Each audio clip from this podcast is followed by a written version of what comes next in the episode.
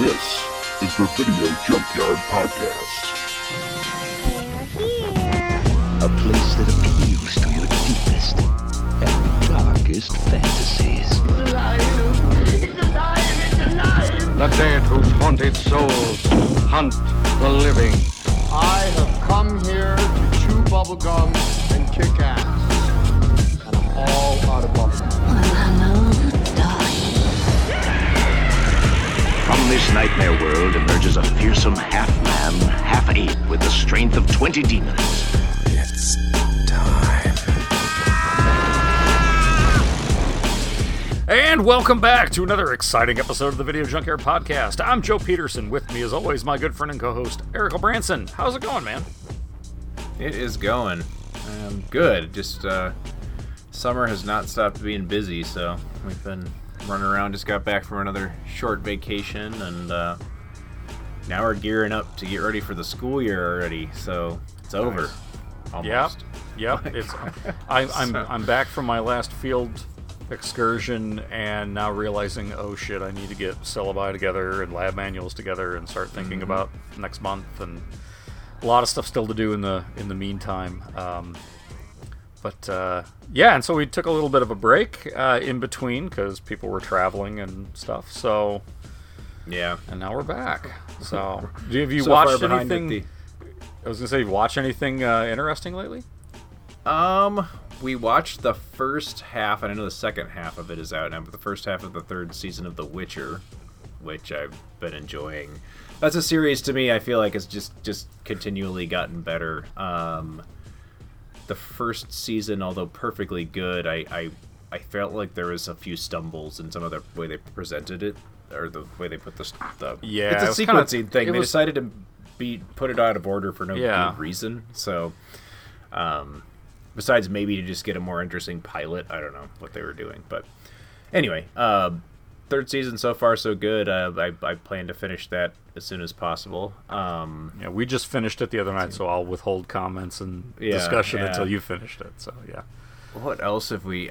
I've been wanting to get to the the movie theater and see some of the hundreds of movies people are talking about, um, but I have not. And really, just the big two, I guess. The you know, Barbie and Oppenheimer. Yeah, yeah, we we went as I mentioned uh, before we recorded. We went. My wife and I went and saw uh, Talk to Me the other day. Um, Right, for like yep. a, a matinee, and we both gave it a, like a C plus.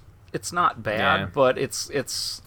I mean, I I'll give it a C plus because I like to support the Australian film industry, just because we've talked about them on the show so many times. right, right. but and, and it is it's not a bad film it just there were some story elements that didn't really work for me but the performances are very good and i think it's a good teen thriller i think it'd be good for a modern generation of, of teens but for Okay. old fogies like myself that grew up watching in my opinion better films i had to, I had to do Better demote it a teen horror bit. movies. better teen horror movies because the best ones were obviously when i was a teen yes, yeah. all the best movies are from my youth, of course. So, but uh, but tonight we're actually going to be uh, visiting a film that, gosh, I haven't seen probably since around the time it came out. Um, Oh, really? Yeah. so it's it's been a while, and this was an audience pick. I think your wife Corey picked this one out. So thank yeah, you. it was. Uh, yeah, I think she picked a couple in a row here um, for our audience picks. That is, um, but yeah, City of God came from her as well. So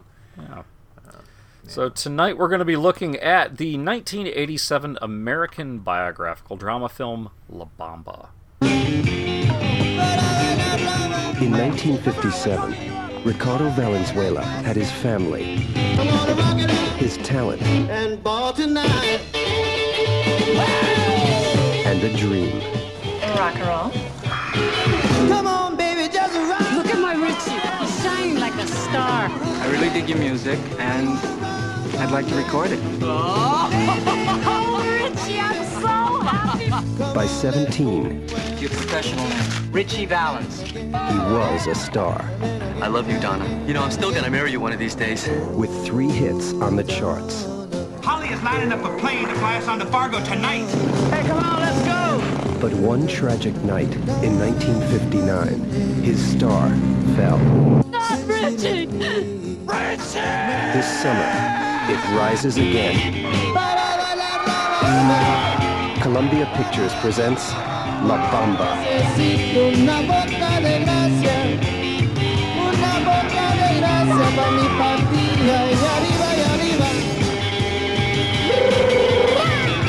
legend of Ritchie Valens. A true story. La Bamba.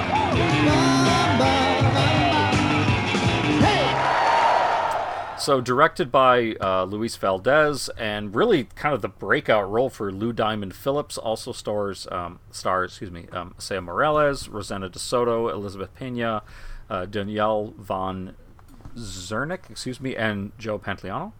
Uh, it's Mhm. really the story of Ritchie Valens' rise to fame and tragic, short-lived fame. Um, Yeah. Yeah. So, what's your experience So- with with this film? Um, I feel like I remember seeing this as a kid at some point and not really being very interested in it. Um, it was, I think, being that my wife was the one that, that that suggested it. I think we were maybe in college or something, and I mentioned that I had never, not never seen it, but hadn't didn't really remember La Bamba. Just like, oh, I love that movie. We have to track it down. And I think it was in the, those early days of Netflix where you got the CDs in the mail or the Sure. DVDs in the mail because I remember getting this from from that, and uh, yeah, so that was probably my first time I saw it, and um, I or the first time I like paid atten- enough attention to it, and I, I don't know what I was expecting from it, but I remember being a little. Um, I was impressed with what was good about it. That was kind of different from what I expected because I think we, this was the era where we were starting to see like biopic movies being like a big thing. I think, Yeah. I think um, the uh, like Johnny Cash movie had just come out, um, and I don't know, then just just a big snowball of all kinds of like, Ray and stuff, yeah. yeah, Ray and yep, yep.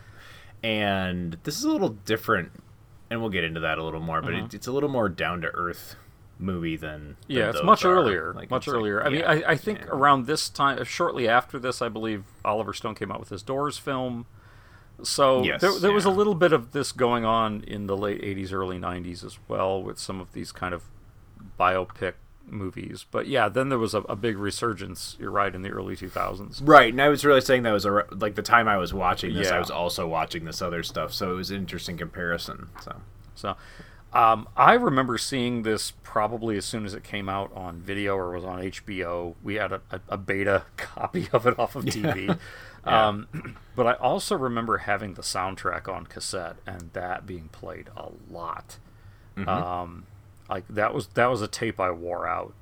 So I also realized watching this film that my discomfort with the Johnny and Santos song "Sleepwalk" is entirely from It's this be- movie. because this movie, yeah, Because of this movie, and it's not from the movie Sleepwalkers. It's this movie. Um, Uh, and I, I was glad to rewatch this one because I remembered it as a kid, but I remembered scenes. And this is a situation where now revisiting it, probably you know, 35 years later, I'm, I'm, I'm seeing it in a you know, or something like that, seeing it in a you know, the full film and understanding what's going on at all all levels of it. Um, Yeah. because the film opens with a, a pretty kind of disturbing sequence where it's a bunch of kids playing in a playground at a school and there's a plane crash, uh, a, a collision. Yeah, and in which, is based on a, a real thing that happened in the early 1950s in California where there was a plane crash and, and actually some children did in fact die. And that was in fact the school that young Ritchie Valens was going to. He wasn't there that day because he was visiting his he was at his grandfather's funeral.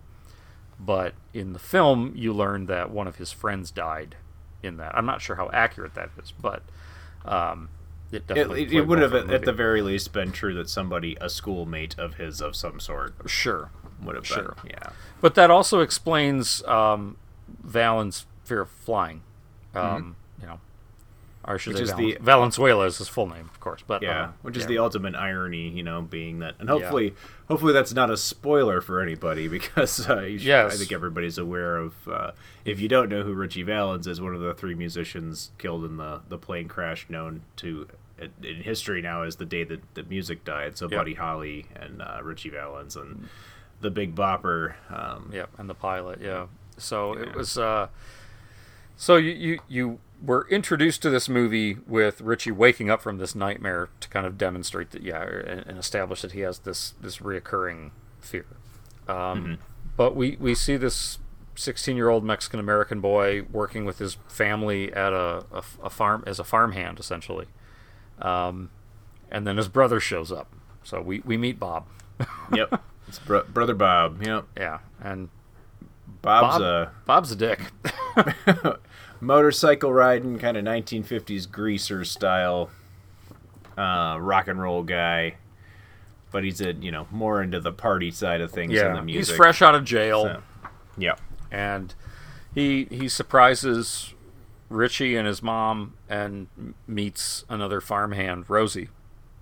And uh, you know says, "Hey, wait, I got, I got some money. I've been working, and we're gonna get you out of here." And so they move um, to a, a house in Southern California, and then it picks up with Ritchie getting into high school there and kind of starting to find his you know, he's doing typical teenage stuff. He meets a girl he likes, and he's trying to play in a band. Yep. Tries to join a band and yeah. I do want to point out that all of um, Lou Diamond Phillips singing in this is actually, and all of the music that would be Valens and his band was from uh, Los Lobos, which was Yeah. that was their And- big, introduction to, in, into the world of music too. I was Well, hoping to f- Yeah, yeah. I was hoping to find out why it was they chose to go, and I'm sure it's a rights rights and uh, uh, royalties thing, but why they chose to go with having Los Lobos re-record all of the music rather than using Ritchie Valens' music. Um, the the apparently the um, the uh, Valenzuela family requested it. okay. Yeah. They re- they requested Los Lobos do the music for for that. They felt they could capture it better than just playing his. You know, maybe maybe Lou Diamond Phillips didn't look as good lip syncing to original Ritchie Yeah. Valens, but I wondered if even like you know they something was tied up with the rights. And they're like, oh, we're not going to be able to get Ritchie's actual music. You know, It And could be. Like, oh well, I you know yeah, we it like could it, it yeah, could whatever, be. but.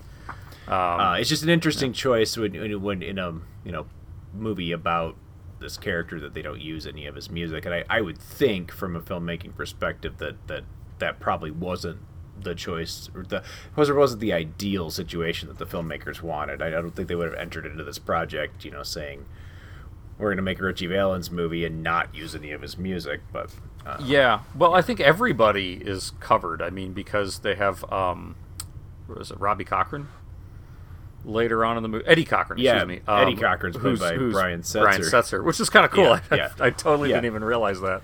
Um, and you know, I think a couple weeks ago we reviewed um, the movie Dolls, and we briefly mentioned you know Stephen Lee who was in Lee. that, and we, we mentioned yeah here he is again. He plays the Big Bopper later on in the movie, and we'll talk about that more. But this is kind of neat Yep. for for a casting thing and bringing it full circle. Um, yeah, it- it's cool that they used you know real other like current musicians at the time when this was made to play some of the uh, the celebrities, like Brian Setzer playing Eddie Cochran. Um, I'm not familiar with Howard Huntsberry, uh, who played Jackie Wilson in the movie, but uh, Marshall Yeah. Crenshaw plays Buddy Holly. Yep. So yeah, but, Yeah, and, and those, uh, and so you're really seeing this kind of cool late '50s, you know, music scene. It, it's just interesting compared to today, where you know, small bands would just put on a dance in a driveway, and they Yep. they play. And yeah, the first band that Ritchie finds himself self, self in, excuse me, is the Silhouettes, um, another um, Chicano band. Um, and the the lead of that is kind of a jerk to him as well. Can't Mm-hmm. sing worth a damn. oh, and Uh, right away he's threatened by yeah, by Ritchie because um, yeah, his He's his very talent talented. is- yeah, and he Yeah. can sing. and he can sing really well too. Yeah. yeah. So they uh, they they do a show and they don't let Ritchie sing, and it's kind of a bummer. Uh, but then Mhm. his his family helps him out in starting a new you know new show, and it, it features Ritchie because they pretty much oust the other guy. Um, but what's interesting too is during the background here, you've got this relationship with the brother Bob, Yeah. Who And- you you get really loves his his brother. He he wants Ritchie to succeed. He doesn't want to mess him up, but he's also jealous. Yeah. He's Bob and I think this is the strength of this movie. The the the story of Ritchie Valens is interesting. I mean, it's interesting from a historical standpoint because here's a guy that was just on the brink of breaking out to being one of the biggest Yeah. sensations. Like he had two number, I think three number one hits like right in a row, Mm-hmm. and then bang, it's over. You know. Yeah. um, and so that that historically is interesting. I think the thing that's interesting about this approach that the um, that Luis Valdez uses in his script and in, in his direction is that he focuses a lot on Ritchie Valens' family and kind of like the, the his support system, the people around him, and um, his mother um, Connie and her situation, and you know Bob, and the, the relationship with Bob is really kind of the crux of the movie. Mhm. And I think that I think that that's, it ends with the kind of a crescendo on that Yeah. relationship as well. So. Um, and yeah, Bob Bob's difficult. Bob's obviously an alcoholic, and he doesn't make the best choices. But I think even as, as as somebody watching the film, you you can't quite get to the point of hating him because you do there are you know you do see that he's got a legitimate big brother kind of outlook for for Ritchie as well. Um, and as as much of a creep as he is, especially to to Rosie throughout the movie. Um, I don't know. You, you there's a he, he's a complex like there's good characters here. It's not just kind of a lot of the the biopic movies and why they're not my favorite thing in the world is as well as well as they recreate you know the music and the look and the is they often are just like to excuse the music reference, but greatest hits of somebody's life. Like, um, they'll just be like, "Oh, here's this," you know, it's a timeline. Like, here's this major event or concert thing that happened, and here's this that happened. We'll we'll paint some stuff in between, but that's kind of just a timeline. Uh, Yeah. does you don't you don't learn much about somebody um, that you don't already know. It's just kind of this dramatic retelling. And this one, I think, is just is, is a story about a family. Yeah. Um, the the Ritchie Valens thing and the rock and roll rock star stuff kind of falls to the background a little bit, and I think Yep. that's kind of what it a lot what, what most of its strengths come from. So I, I I would agree. I think the the relationship between him and his brother and this very tense thing because you see Bob trying to do some good things and then he messes it up. He he's got some really disturbing lines too, where you know he's he's incredibly abusive and, and terrible to his girlfriend Rosie, who's pregnant with his baby. He makes the comment Hmm. about like I don't need to be around because. And I should mention too that they're half brothers. Um, Yeah. But he mentions like my dad wasn't around, so why should I be around? And he even makes a comment at one point talking about like trying to have sex with his girlfriend. He's like, "Oh, I, I have to rape her damn near to do it." And it's like, "Ugh, that's not cool, man." Yeah. And Ritchie doesn't support that. He's like, "You got to figure this out." Like, that's his Oh, exact words. You got to figure it out, man. Ritchie's very frustrated with him. Yeah. Most of the time, like it's especially because he you get the impression that he he and Rosie kind of had a thing prior to Bob showing up. Like there's some jealousy right Yeah. off the bat there. So Yeah. Uh, Um, but at one point, Bob tries to become an artist, and you know he, he starts showing some promise in that. He wins a contest and you know gets some free lessons, and you see Ritchie really trying to hype that up. Like he's tr- he's really a good kid. He's trying not to gloat and everything like that. Yeah. Um, but it's just not really enough for Bob. He doesn't he doesn't feel like he's you know, he feels like he's in his little brother's shadow. And Yep. Yeah. He's already when he really feels there, there's already some resentment from the get go because he you know is living his life and then he's in prison for a while or whatever Yeah. and and and um Ritchie's already the child from the established relationship, the loving relationship that his mother had with the, the stepdad Steve, who it would have been Bob's stepdad. Um, where his his situation was he you know his dad was never in the picture so he always kind of looks at ritchie as the favorite already and then when ritchie becomes you know a national phenomenon it, it doesn't help that Yeah. that jealousy and that yeah. But it's a it's a Bob's an interesting character because just you know he has his flaws. He is not a nice guy. He's a dick, but you can Yeah. tell he cares about his brother and he's conflicted. Like he's wrestling with his jealousy, but also his love for his family. Like you, you get that there. It it comes through. Um, Yeah, it's it's actually quite a good performance by uh, Esai Morales. Yeah. and, um, and and perhaps more more even nuanced than uh, than the lead performance in this movie. And not that I mean, Lou Diamond Phillips gives a lot to to this character as well, but um, yeah, I think I think it's that that relationship, the two of them, and, and the way that you know the, the actors respectively is kind of what makes this what it is, a memorable film. So Yeah, yeah, absolutely.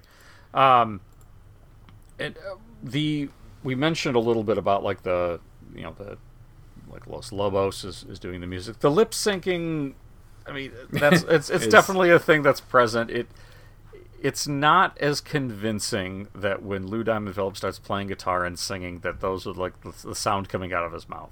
The guitar playing Yeah. I could buy. Like Yeah, he looks like he's playing. it's faked well enough. If he's Yeah. not playing, he at least has an idea of what it, you know, what playing looks like or how you play a guitar. I have seen things worse than that, where it looks like someone's never touched a guitar before, and all of a sudden they're pretending they're playing it. But Right.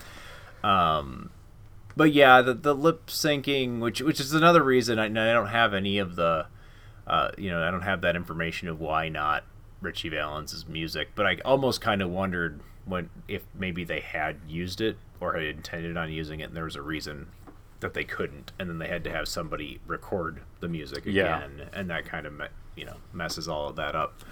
Um, yeah, I don't know. I without solving that mystery, I, but yeah, the the lip syncing is a little rough at points, and um, I don't know if you know some some people's singing voice doesn't really match their speaking voice perfectly, but yeah, I, I feel like there is a little bit of a disconnect from the way Lou Diamond Phillips speaks and the, the Yeah. singing voice that he has. So Yeah, it's it's definitely it, it. You can tell there's been some you know editing there, but Right. I also have to remember that's uh, you know for the times there's you know that was a, a skill I'm sure that was imp- going to improve over time uh, with filmmaking and, and by today's Yeah. standards they could probably do it better. But um, I mean the the music itself is very good.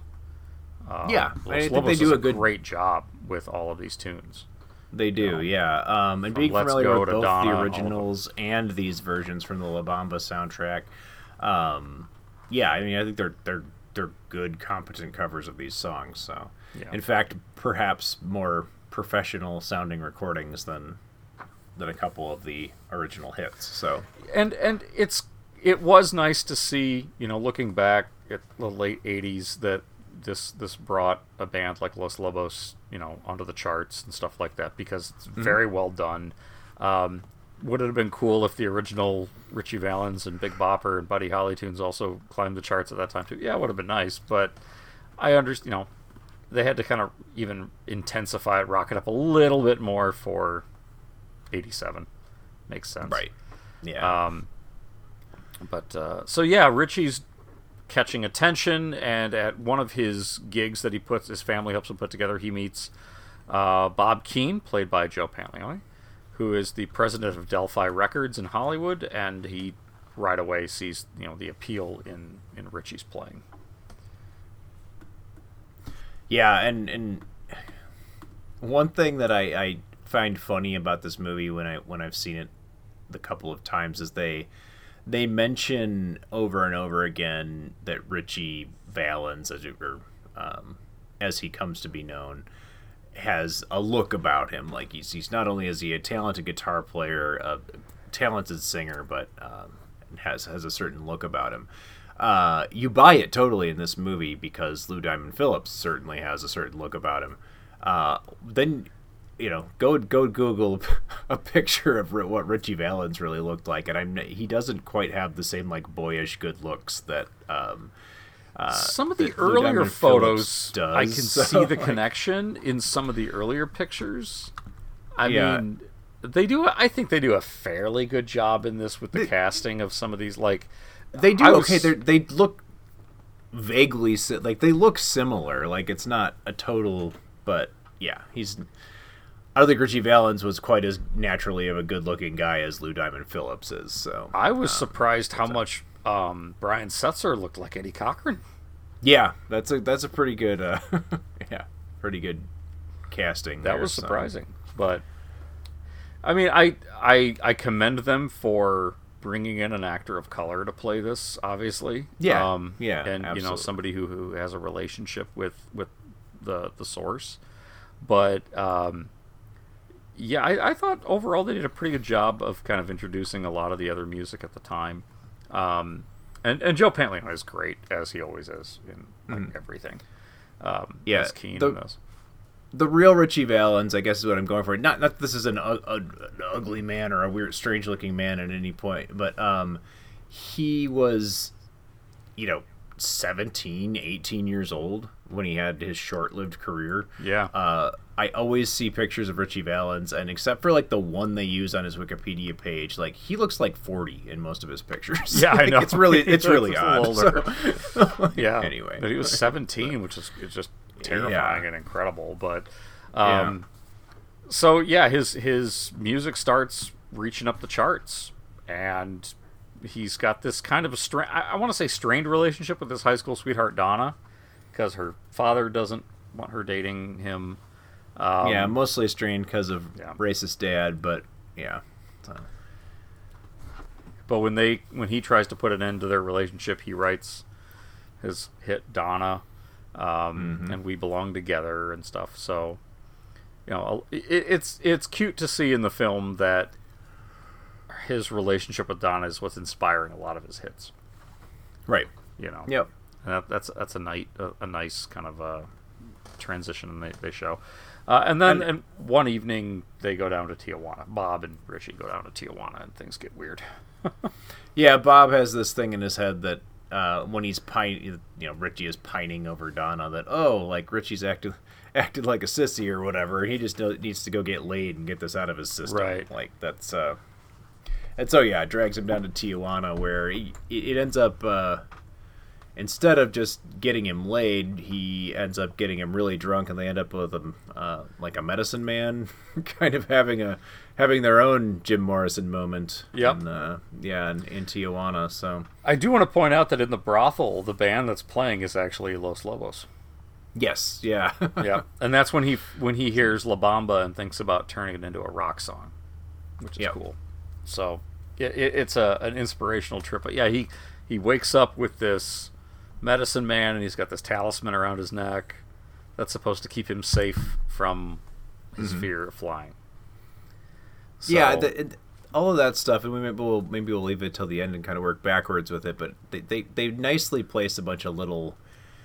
Little things that in real life were, were interesting um, coincidences or something, but makes the story interesting. The fact that Yeah. Ritchie Valens really did have a fear of flying, um, and yeah, the the I'm not sure if the talisman thing's true. I imagine it's got to have some basis in truth because it's here, but yeah, um, but yeah, so so this good luck talisman that he receives from Bob's medicine man that he El sees in Curando. Tijuana. El um, excuse me. Yeah, he's he wearing it, and he really like that's when he really starts exploding. His career Mm-hmm. is go off the charts. He starts you know, touring around with all of the the big the big names in rock and roll at the time, and um, it he and Bob have a when he comes home off of a tour have a a falling out and have a fight, and it gets broken and pulled off of his neck, and, and Yeah. Bob hangs on to it, keeps it, so that he jets off um, to do the Clear Lake, Iowa show. Yep. Um, and of course, yeah, we know what happens after that. So, um, Yeah. yeah, it, it, it's kind of a bunch of interesting stuff that they they build around.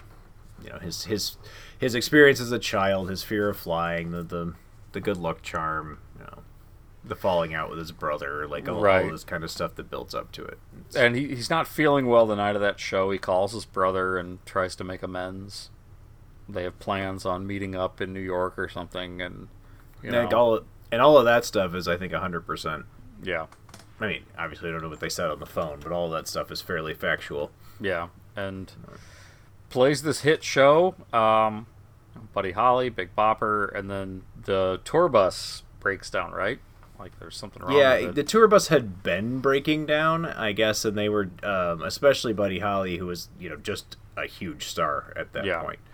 Um, got got a little bent out of shape that the you know the label or whoever was paying for the tour bus was having him drive around. It, the, the heater was broken. It wasn't even that it was broken down. It just it was freezing cold. It was winter, and they didn't have a heater.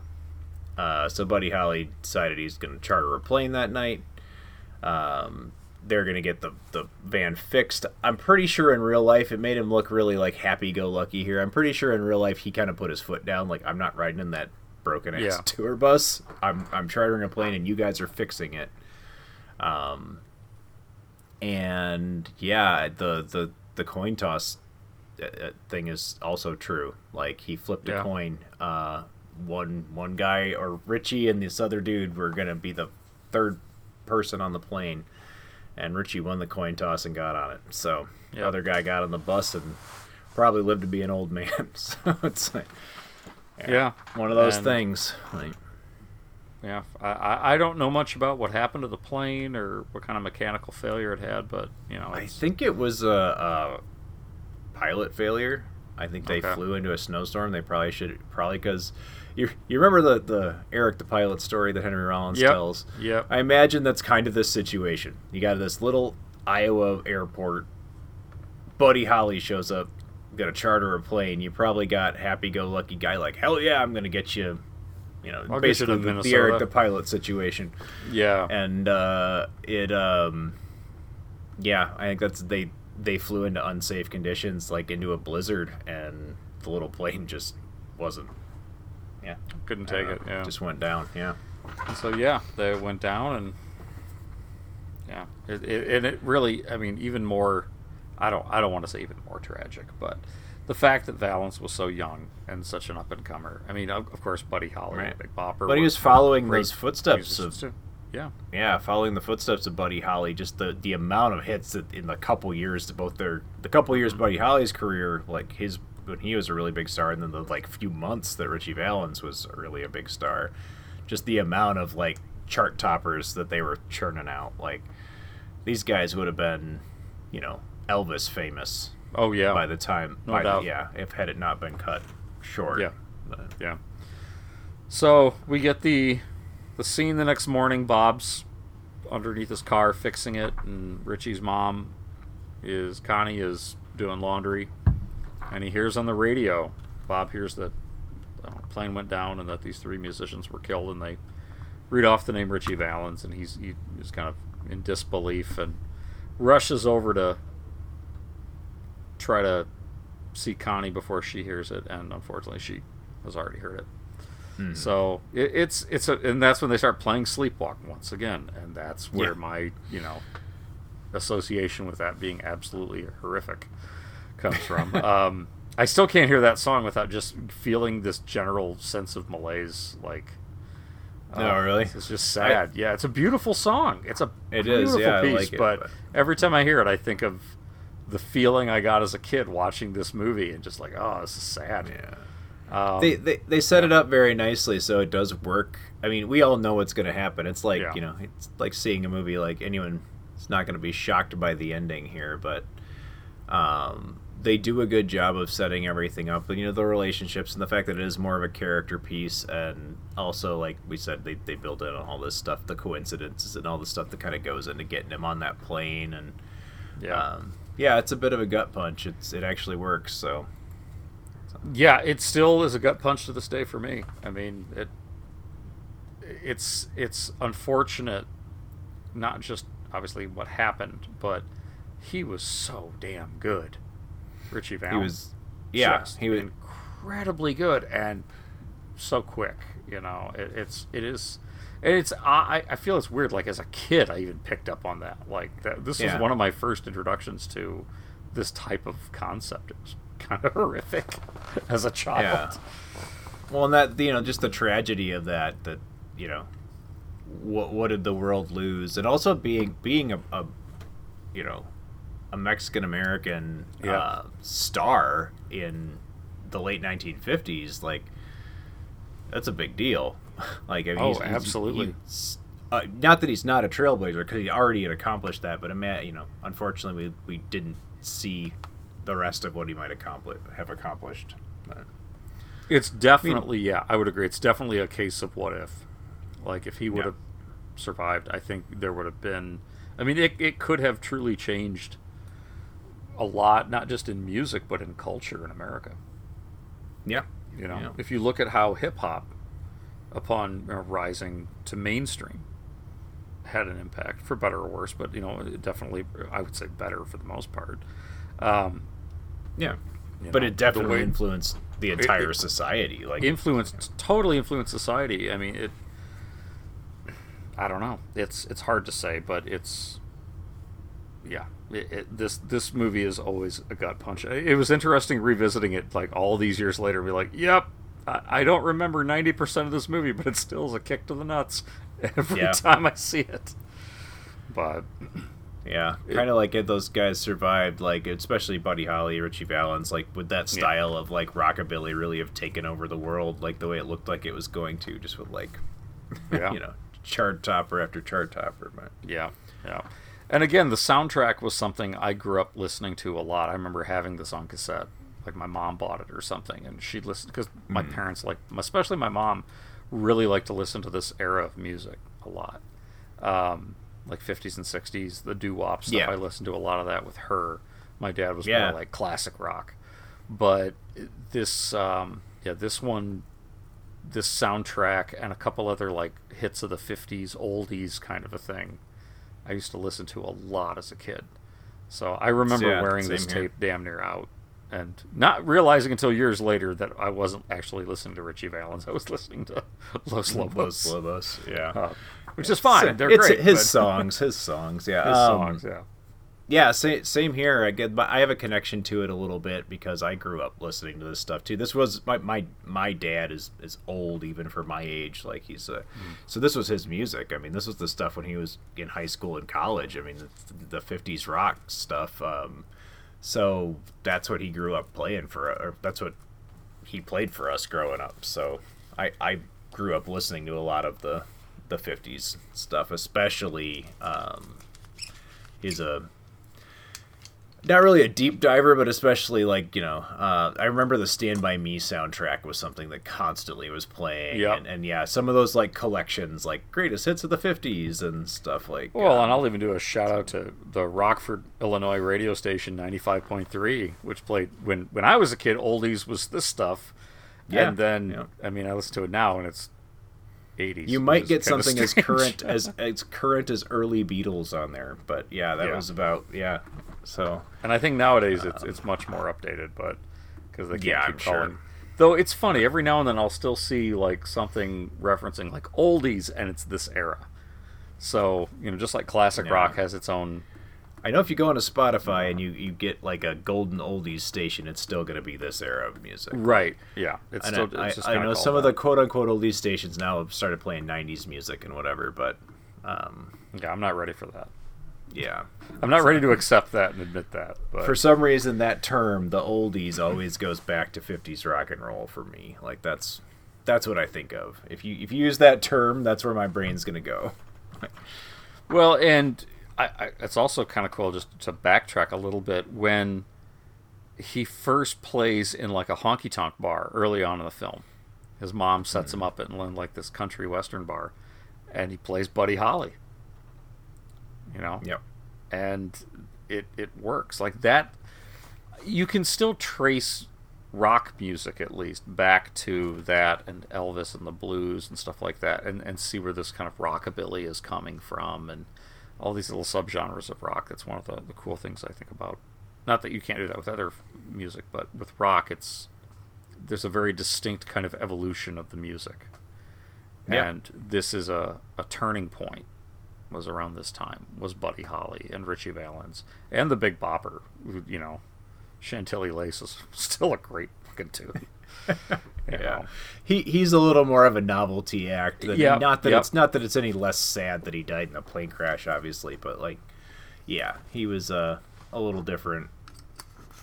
But yeah. Yeah. I mean that's a fun one. I mean, it, That's a good way of wording it as a novelty act. Yeah, a lot of the Big Bopper stuff was, but because I think he was a DJ, right? Like a Yeah. radio DJ, and uh, had just had a very distinct voice. And then you know, whoever's idea it was to have him record some songs, uh, he got some got a couple of major hits up the charts and Yeah. found himself touring and unfortunately found himself on the wrong airplane. So Did Wolfman Jack ever Sad. record anything?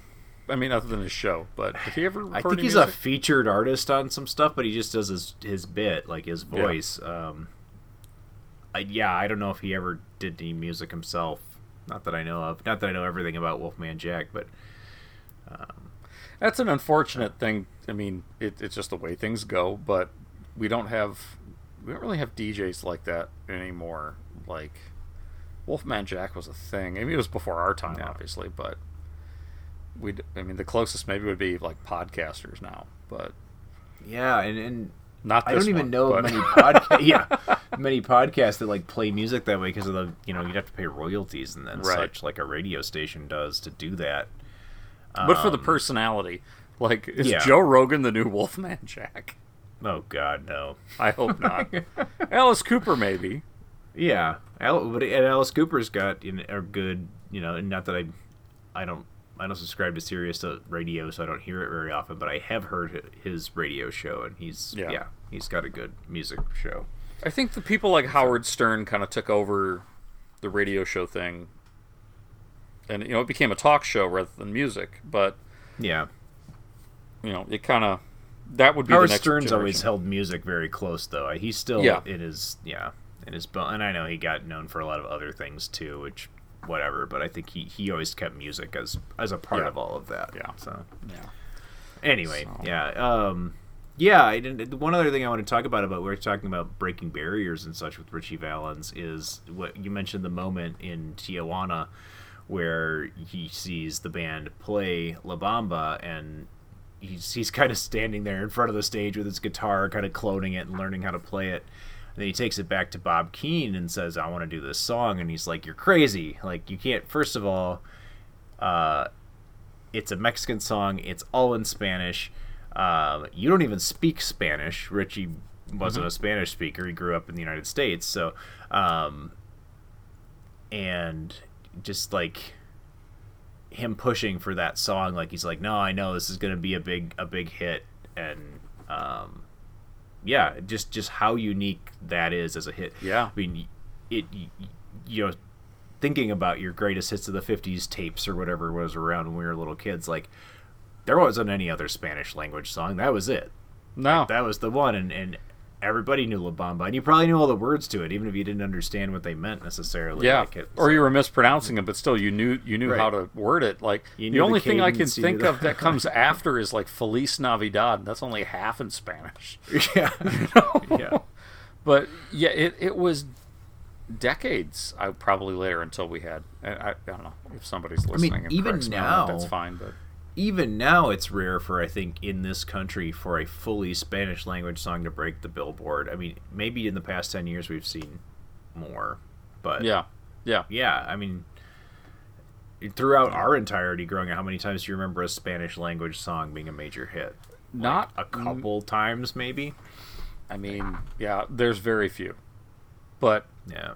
you know, and and I don't know. I I think I I want to be cautious not to project too much. Like Ritchie Valens would have been famous for the rest of his old age life or No, something I like mean, that. No, there's he just as much likelihood that he would those were his hits and then he would have faded into obscurity. It could have been. well, it but- could have been, but there was an incredible amount of talent there, and definitely, Mm. I agree, breaking some barriers with doing stuff like that, taking some risks. Um, but he had the skill and the talent to back it up, which was Yeah. which Yeah, is I think so. impressive. So, yeah. Um, well, do you have any uh, final thoughts and a grade for La Bamba?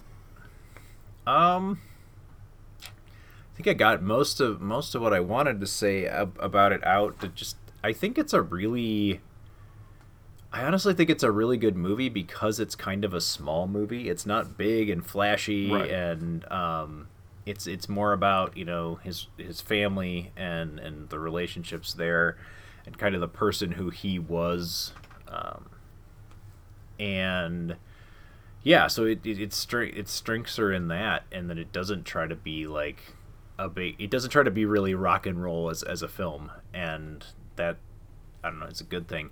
I think it was made on a and i suppose i could look at look at this but a relatively small budget even in 1987 6.5 million so yeah a relatively small budget Um, and I, I feel like that shows, but not in a bad way. Like it just it feels like this might this could have been a TV movie or something along those lines. Um, but uh, yeah, it, it's it's it's actually a very good movie if you can. Uh, you know, remember this was 1987, and um, I don't know who what most people knew about Ritchie Valens in 1987 because I, I realize even among those of us watching it around that time, if, if we saw it at that time, um, had parents who might have even been a bit too young. Sans my dad, who's who's older, but um, for this, like this was already you know before our parents' time. Um, so I'm not sure what in '87 what people knew about it, but I think it tells the story well effectively and it pulls off it pulls off the ending uh, giving you an emotional attachment to all of all of that even though we, we know how it was going to end from the get-go um, so yeah I, I think this is I I was surprised how much I liked rewatching this movie I kind of thought like not that I thought La Bamba was bad but it was kind of one that I was middle of the road on like I wasn't necessarily jumping up and down to watch it again and um, I found it very enjoyable. So I think I'm gonna land at a like a a B plus on this one. Like it's maybe not an A movie for me, um, but yeah, it's it's enjoyable and and I recommend it if you haven't seen it and you have any interest in in you know classic music. so yeah, I I think parents wise, like my parents were probably not yet born. I don't think they were born when when that happened, but them being raised hearing about it is probably like how I was raised hearing about Elvis. You know, mm-hmm. like he died just a few years before I was born. Um, so it's still going to be a, a, cultural phenomenon. Um, so I can see why it came out when it did, because you're still going to have people that remember it, and they would have been probably in their 50s or 60s at the time. Um, it, it is a very well made film, especially for its time. There's a few scenes where you can tell, like, okay, that motorcycle scene is definitely shot in front of a, of a green screen or blue screen at the time, stuff mm-hmm. like that. Um, but that was the, the, the technical aspects of the time. The performances are all really well done. I think uh, Lou Diamond Phillips. I can see how this really launched his career. He's really quite good in this. Uh, the music is good. The dubbing is not quite as convincing, but um, it's it's an effective film. I think it tells a, an honest story about Ritchie Valens. Uh, but yeah, I agree. The the family aspect is really so pinnacle to this story. Um, and I don't want to say like, oh, because you're 17, so obviously your family is important to you, because there's many people where it's not. But in his case, it was. It was a huge part of his story with how supportive, especially his mother was, in in launching his career, um, and it, it, showed a conflict with this brother that really brought the story to life. I think so. I'm actually going to land an A minus on this one. I'm really glad to revisit it. Um, like I said, I hadn't seen this since I was a really small child, and I only have these vague memories of a few scenes. And it, unlike many films I revisit, after that long, this one really holds up, and I have a new appreciation for it. So, uh, but we would love to hear what any of our listeners think uh, about La Bamba. You could send any of your questions, comments, criticisms, or witticisms to the Video Junkyard Podcast at gmail.com. You can also find us on Twitter at the video at Video Junk Pod, excuse me, and also on our Facebook and Instagram pages for the Video Junkyard Podcast. If you write it, we'll read it, and we look forward to hearing from you. And we hope you'll come back and join us again for more reviews on the Video Junkyard podcast. Uh, next week, we're going to be doing the Schwarzenegger Danny DeVito uh, comedy film Twins. Uh, coming up in the near future, also the monster movie The Relic. Another, if you remember that relic uh, from the 90s. And uh, yeah, I hope you come back and join us for that, or uh, feel free to peruse our over 250 other episodes. Maybe we've already covered your favorite lost film or guilty pleasure. If not, make sure and let us know what that is, and we'll make sure and do it sometime in the near future. And we want to thank you once again for listening to the Video Junkyard Podcast, and we hope you will join us again. And until next time, I'm Joe Peterson. I'm Miracle Branson. Have a good evening.